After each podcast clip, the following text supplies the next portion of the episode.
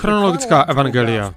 Život a 70-týdenní služebnost Mesiáše představuje příležitost číst evangelia a učení Ješuji v posloupnosti, v jaké se odehrála, a ve svěžím hebrejském kontextu, vracejíc život a touhu slovům na stránce. Chronologická evangelia řeší mnoho z problémů, které pocházejí ze západního pohanského chápání jazyka, země a kultury historických hebrejských písem. Toto je ohromující posun, na který jste čekali celý život. Toto je ten nejúžasnější příběh, nikdy předtím nevyprávěný. Všechno je o Ješovi, o tom proroku, zaslíbené Mesiáši.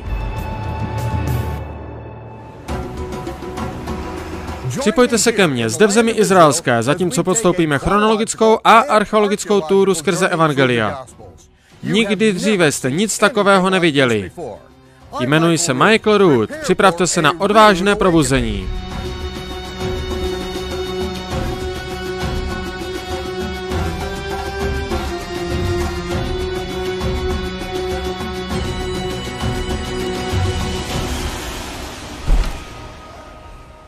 Evangelia Matouše, Marka a Lukáše zaznamenávají událost pokřtění Ješuji, včetně jeho pokušení v pustině.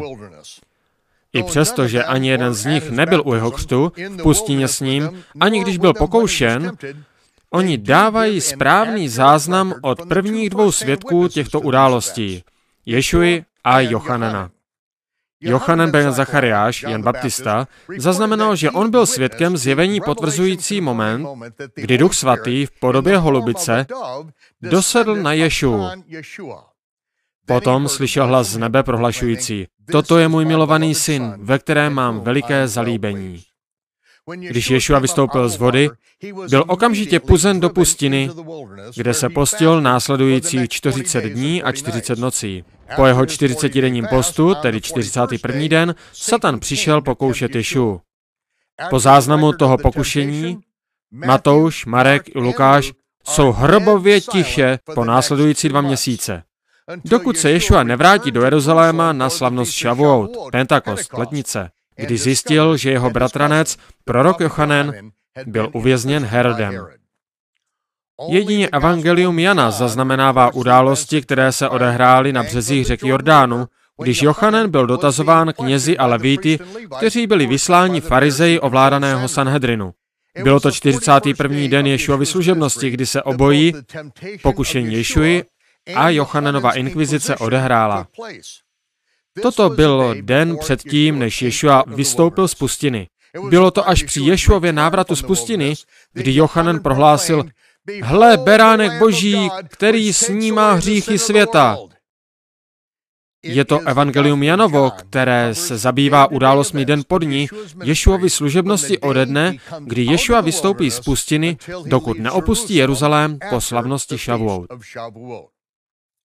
Já vím, že posloupnost je v rozporu s každým filmem z Hollywoodu, který jste viděli, ale je to ta jediná pravdivá verze promítaného příběhu, psaného svatými muži božími, kteří byli pohnutí duchem svatým. Nyní pusme se do detailů, protože království nebeské je právě v těch detailech. Abychom minimalizovali zmatky, budu v této epizodě používat jméno Jan, když budu odkazovat na autora Evangelia, a Jochanen, když budu odkazovat na toho, kterému na západě říkají Jan Křtitel, i přesto, že byli oba pojmenováni Jochanen. Toto je svědectví Jochanena, Jana Křtitele. Když židé poslali kněze a levíty z Jeruzaléma, aby se zeptali, to označení židé je použito celkem 64krát ve verzi krále Jakuba v Evangeliu Jana a neměně to odkazuje na farizejské vůdce. Tito kněží a levité byli posláni farizeji, aby zdokumentovali svědectví Jochanena. Toto byl ekvivalent zhodný s úředním výslechem, jak známe dnes. Oni se ho dotazují a zjišťují, jestli jsou dostačující důkazy k případnému obžalování z hereze, odpadnutí proti Jochanenovi, který podkopává národní náboženský systém. A toto je Jochanenovo svědectví. Ješua odkazuje na toto svědectví několikrát během bezmilostných žhavých dohadování s farizej. Opět?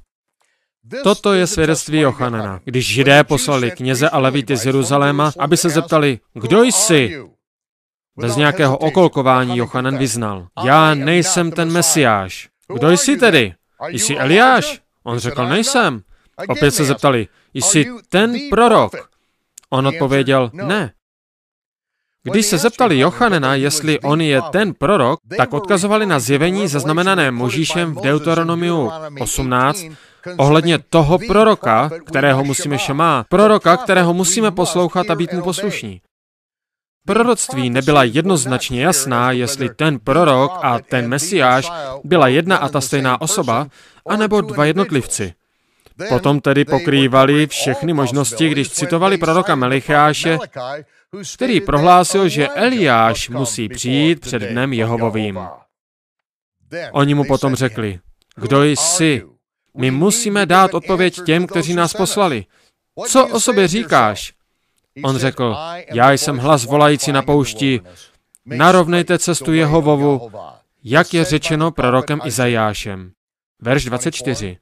Nyní kohaným kněží a levíte z Jeruzaléma byli vysláni farizeji. Farizeové ovládali Sanhedrin, rabínský nejvyšší soud, který prohlašoval, že je to výhradně jejich zodpovědnost, aby potvrdili, autorizovali a pomazali toho Mesiáše jako krále Izraele.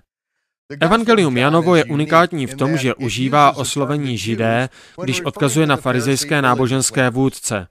Ten termín židé je vždy použit v záporném kontextu kvůli Ješuově neustálému konfliktu s vymyšlenými pravidly a omezeními farizeů.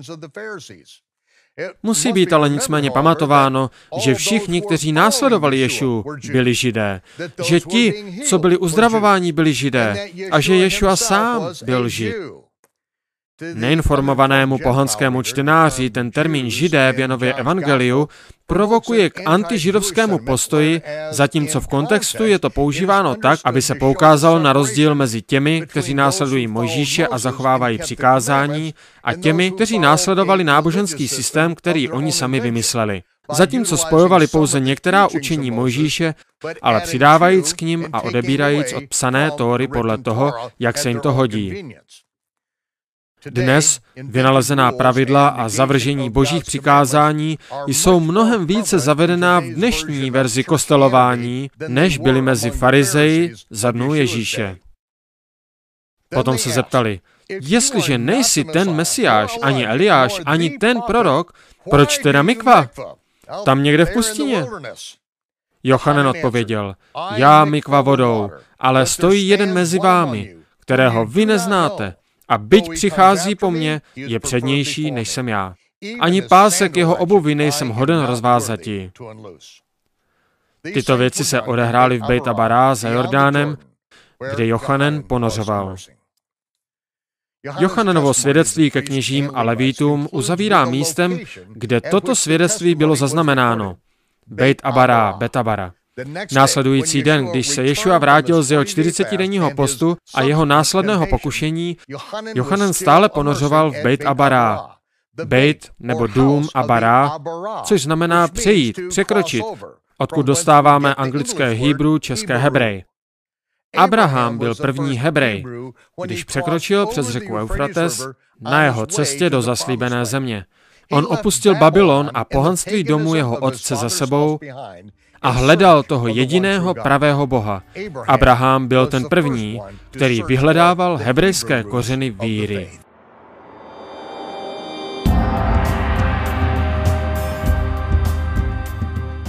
Bejt Abara byl veliký brod Jordánu, který stále nese jméno Machadet Abara, brod překračování.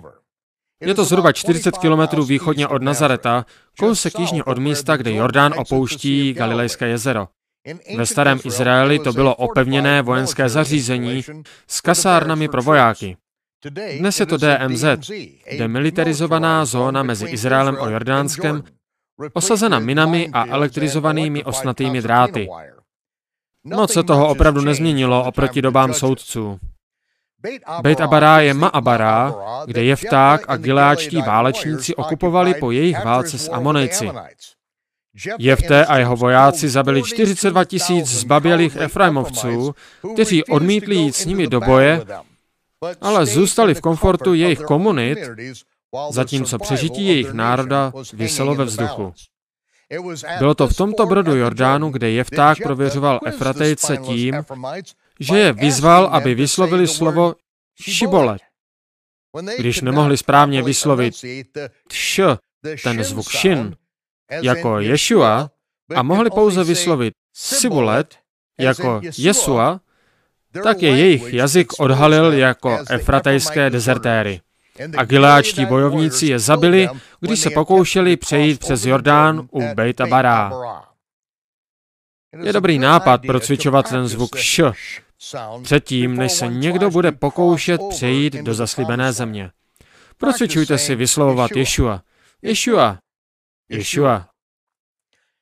Bejt Abarán není pouze místem, kde byl Ješua ponořen, je to také místo, kde on překročil Jordán. o 42 dní později, den po jeho pokušení Hasatanem. Nemohl být ani o den spožděn s jeho schůzkou s osudem. Následující den, ten následující den je 42. den Ješuovy služebnosti. Toto je den, kdy Ješua překonal jeho pokušení v pustině po jeho 40-denním postu. Toto je také den potom, co Jochanen vydal své svědectví kněžím a levítům, kteří byli posláni farizejmi. Ale každý hollywoodský film umístuje tuto událost do chvíle, kdy Ježíš přichází k Janovi, aby byl pokřtěn. To zničí chronologii záznamu evangelií, kvůli kterému naši předkové zemřeli, aby jej ochránili a aby jej dostali do našich rukou. Pojďme pokračovat. Následující den Jochanan viděl Ješu výjít z pustiny k němu a zvolal, hle, beránek boží, který snímá hříchy světa. Na prorockém kalendáři toto je jeden z nejdůležitějších dní v historii. O stovky let dříve, zatímco jsme byli stále v Babylonu, anděl Gabriel instruoval proroka Daniele, že bude 77 vyhrazeno pro boží lid a svaté město Jeruzalém. Těch 70 sedmiček neboli 70 týdnů, jak to bylo přeloženo do angličtiny krále Jakuba, včetně češtiny, bylo rozděleno do několika sekcí. 70 sedmiček, 7 sedmiček, 62 sedmiček, po 62 sedmičkách, jedna sedmička a uprostřed sedmičky. Ta část Danielova proroctví, kam potřebujeme zaostřit naši pozornost, je nalezena ve 25. verši Daniele 9. kapitoly. Od vydání příkazu obnovení Jeruzaléma do Mesiáše prince bude sedm sedmiček a 62 sedmiček, neboli dohromady 69 sedmiček.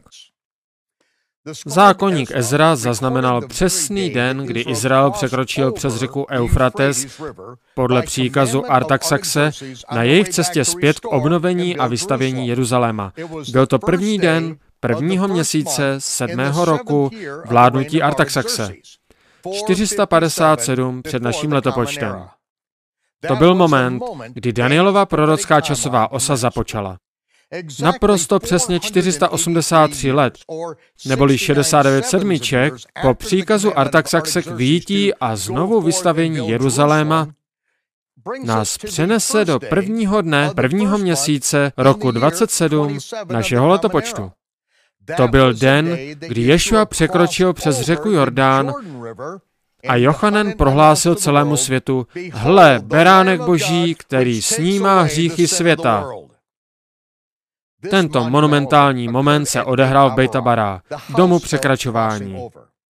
Toto byl biblický Hashanah, počátek roku na stvořitelově kalendáři. První den, prvního měsíce, roku 27 našeho letopočtu. Bylo to uprostřed Ješuova 29. roku. Ještě mu nebylo 30 let věku, jak Lukáš zaznamenává. Toto je ohromující. Proroctví, které anděl Gabriel předal Danielovi, bylo naplněno přesně na den, na konci těch 483 let. První segmenty Danielova proroctví se udály s přesností, jež mohly být vedeny pouze pánem vesmíru. Ale zůstává ta 77. aby se naplnila, která započne při potvrzení smlouvy, kdy truhla smlouvy bude odhalena při vyvrcholení Zachariášovy termonukleární války. Návrat krále Ješuji, aby vládl zemi železnou holí, je stále ještě několik let vzdáleno. Je čas se probudit a zapojit se do práce služebnosti. Jsme na hranici věku vykoupení. V čase, kdy Jochanen prohlásil Ješu za beránka božího, tak zároveň vydal svědectví ohledně toho, co viděl v době, kdy byl Ješua pokřtěn, o 42 dní dříve. Všimněte si, že Jan nezaznamenával v křest, když se odehrával. Jan dokumentoval Jochananovo svědectví o této události. Toto je ten, o kterém jsem řekl. Po mně přijde muž, který je přednější než jsem já, neboť on byl přede mnou. Neznal jsem jeho identitu, ale já jsem přišel mikva vodou, aby on mohl být otevřeně ohlášen Izraeli. Potom Jochanan vydal svědectví. Já jsem viděl ducha sestupujícího z nebe jako holubici a on spočinul na něm. A i přesto, že jsem ho neznal, nejvyšší, který mě poslal mikva vodou, mi řekl, na koho uvidíš ducha sestupujícího a setrvávajícího na něm, to je právě ten, který bude mikva duchem svatým. A já, Jochanen, jsem toto viděl a vydávám svědectví, že toto je syn Jehovův. Opět příští den, což je nyní den 43. Je neděle 30. března roku 27 našeho letopočtu a Jochanen postával se svými dvěma učedníky. Když viděl přicházejícího Ješu, on opět prohlásil, hle, beránek Jehovův. Jochanen slyšel ten hlas z nebe prohlašující Ješu jako jeho milovaného syna, ale on jej prorocky prohlásil jako beránka božího, který snímá hříchy světa. Stejně tak jako beránek v křoví byl náhrada za jeho syna Izáka, tak byl roční beránek náhrada za národ izraelský v čase paschy. Obě nahrazující oběti předzobrazovali syna Božího jako prozřetelnost za celé lidstvo. Jochananovo prohlášení bylo učiněno první den měsíce zralého ječmene, takzvaný Aviv, první den nového roku, který by brzy započal přijatelný rok boží, který započal na šavuou toho roku. Přestože se mnoho obhájců Eusebius se snažilo přecharakterizovat Ješu jako tříletou rudou jalovici, proto, aby mohli imaginárně zachovat Eusebiusovu tři a půl letou vymyšlenou služebnost, nám stále ještě zbývá objevit jediný biblický text, který říká, hle, kráva boží, která snímá hříchy světa. Nenašli jsme ani jeden hebrejský text Izajáše, který prohlašuje přijatelný tři a půl letý rok páně. Ve skutečnosti nikdy nebyla tříletá červená jalovice v historii Izraele.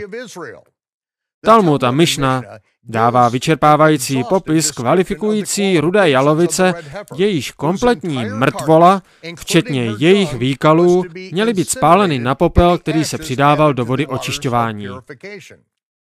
Jakákoliv kvalifikující se rudá jalovice mladší dvou let, ba do více jak pěti let věku, byla mudrci zavržena jako nehodná. Hebrejská písma jsou kompletně tichá ohledně věku červené jalovice. Učení o Ježíši, tři a půl leté rudé jalovici ženského pohlaví je prostě naprostý nesmysl. Den potom, co Jochanen poprvé prohlásil Ješu jako beránka Jehovova, vydal druhé svědectví přímo jeho dvěma učedníkům. Andrejovi a jak zjistíme později v Evangeliu, ten druhý učedník je Jan. Ti dva učedníci ho slyšeli a okamžitě následovali Ješu. Když je Ješua viděl, jak ho následují, otočil se k ním a zeptal se, co vy chcete? Oni mu řekli, rabí, kde přebýváš? Ten pozdrav rabí doslova znamená veliký, významný. Byl to titul respektu vynalezený a rezervovaný pouze pro farizie. Ale bylo by bezpečné pro Jochananovi učedníky použít to pro toho, který snímá hříchy celého světa, i přesto, že Ješua vřele zakazoval svým učedníkům adoptování tohoto farizejského titulu noblnosti, tak on je nepokáral, aby odkazovali na něj jako na rabího. On objasnil jeho následovníkům, že oni byli všichni bratři na stejné úrovni a že pouze on byl tím velikým. Učedník Ješuji by si nikdy nepřisvojil titul majestátnosti, který zakázal svým následovníkům přivlastnění si, anebo vzít na sebe titul, který král králů vztahuje na sebe. Ješua je ten jediný veliký, významný. My ostatní nejsme hodní rozvázat sandál toho, který je nehodný rozvázat Ješův sandál. Rabí, kde přebýváš? Ješua jim řekl, pojďte a vy jste. Oni přišli a viděli, kde přebývá a zůstali s ním ten den, neboť bylo okolo desáté hodiny. Jeden z těch dvou učedníků Jochanena, který následoval za Ješuem, byl Andrej, Šimonův bratr. První věc, kterou udělal, bylo, že nalezl jeho bratra Šimona. My jsme našli Mesiáše, což bývá vykládáno jako Krista. Řecký text přidal tu přidanou frázi definující to slovo Mesiáš, což se vykládá Kristus. Hebrejské slovo Mešiach technicky znamená pomazán olejem veleknězem, což bylo učiněno každému králi Izraele. Mešiach bylo přeloženo do řečtiny jako Mesiáš dvakrát v Janově evangeliu, ale ve všech ostatních případech to bylo adoptováno do řečtiny jako Kristos, což je odvozeno od krestes, což znamená natřít tukem. Běžná praxe pro uchování řeckých kožených bojových štítů. My skutečně nepotřebujeme překládat Mešiach, když odkazujeme na Ješu. Byť každý král Izraele byl pomazán jako nějaký mesiáš, Ješua byl pomazán nebeským otcem něčím mnohem významnějším než olivovým olejem. On byl pomazán duchem svatým. On není pouze jen ten prorok, kterého musíme slyšet a být mu poslušní, on je ten mesiáš, který bude vládnout zemi tisíc let z jeho trůnu v Jeruzalémě. Dobrý den a pokoj vám všem, vážení diváci. Dovolte mi nesmírně vám poděkovat za to, že jste se rozhodli zhlédnout tento 12. díl chronologických evangelií, kde Michael Root vyzývá a poukazuje na věci, které jsou dnes v křesťanství málo známé anebo absolutně neznámé. Není to o tom, že by Michael byl Bohem nebo se stavil za Boha nebo za člověka, který rozumí naprosto všemu. To vůbec ne. Ani mi v hlasitém volání tuto pozici nezastáváme. Všichni jsme lidi, všichni jsme chybující, všichni se učíme a všichni rosteme k té dokonalosti. Necháváme se proměňovat od slávy k slávě, jak píše apoštol Pavel, abychom mohli jednou vidět tváří v tvář. A proto vás chci vyzvat a povzbudit vás k tomu, abyste se nebáli být jinačí než je tento svět. Abyste se nebáli kráčet po cestě, kterou tento svět nezná. Nejenom pohanský svět, který absolutně zavrhl Boha, ale křesťanský svět, který říká, že je poslušný Bohu, ale dělá si naprosto, co chce. Ustanovil si svoje náboženství a má svoji vlastní víru, své vlastní ustanovení, nařízení a tradice, které zachovává a zavrhl boží nařízení, ustanovení a zákony a boží desatero. Vážení přátelé, pokud budete žít, jak má pravý křesťan žít v tomto světě, pak budete naprosto jiní než je tento svět. Nejenom, že budete se oblékat jinak, budete mluvit jinak, budete se stravovat jinak, ale budete celým svým bytím i svým charakterem naprosto jinačím, než je tento svět a tento svět vás bude nenávidět, nebude vám rozumět, nebude vědět vůbec, odkud jste a proč jste tak jinačí. Protože tento svět nemůže porozumět božím věcem a proto, je-li někdo z ducha božího, bude úplně jinačí, bude tak nenáviděn, stejně tak, jako byl Jehošu a Ježíš nenáviděn. Protože on byl pravým zdokonalením, pravým stělesněním, pardon, samotného Boha. A chce, abychom každý z nás dosáhli této proměny. Od slávy k slávě, jak píše apoštol Pavel. Abychom byli proměněni a abychom tak odráželi Kristův charakter. A zároveň tak odráželi tím boží charakter, protože Jehošu a Ježíš odrážel otcův charakter. A proto nestýďte se za víru, buďte jinačí, buďte v pokoře, buďte pokornými lidmi, kteří jsou připraveni za svoji víru i zemřít.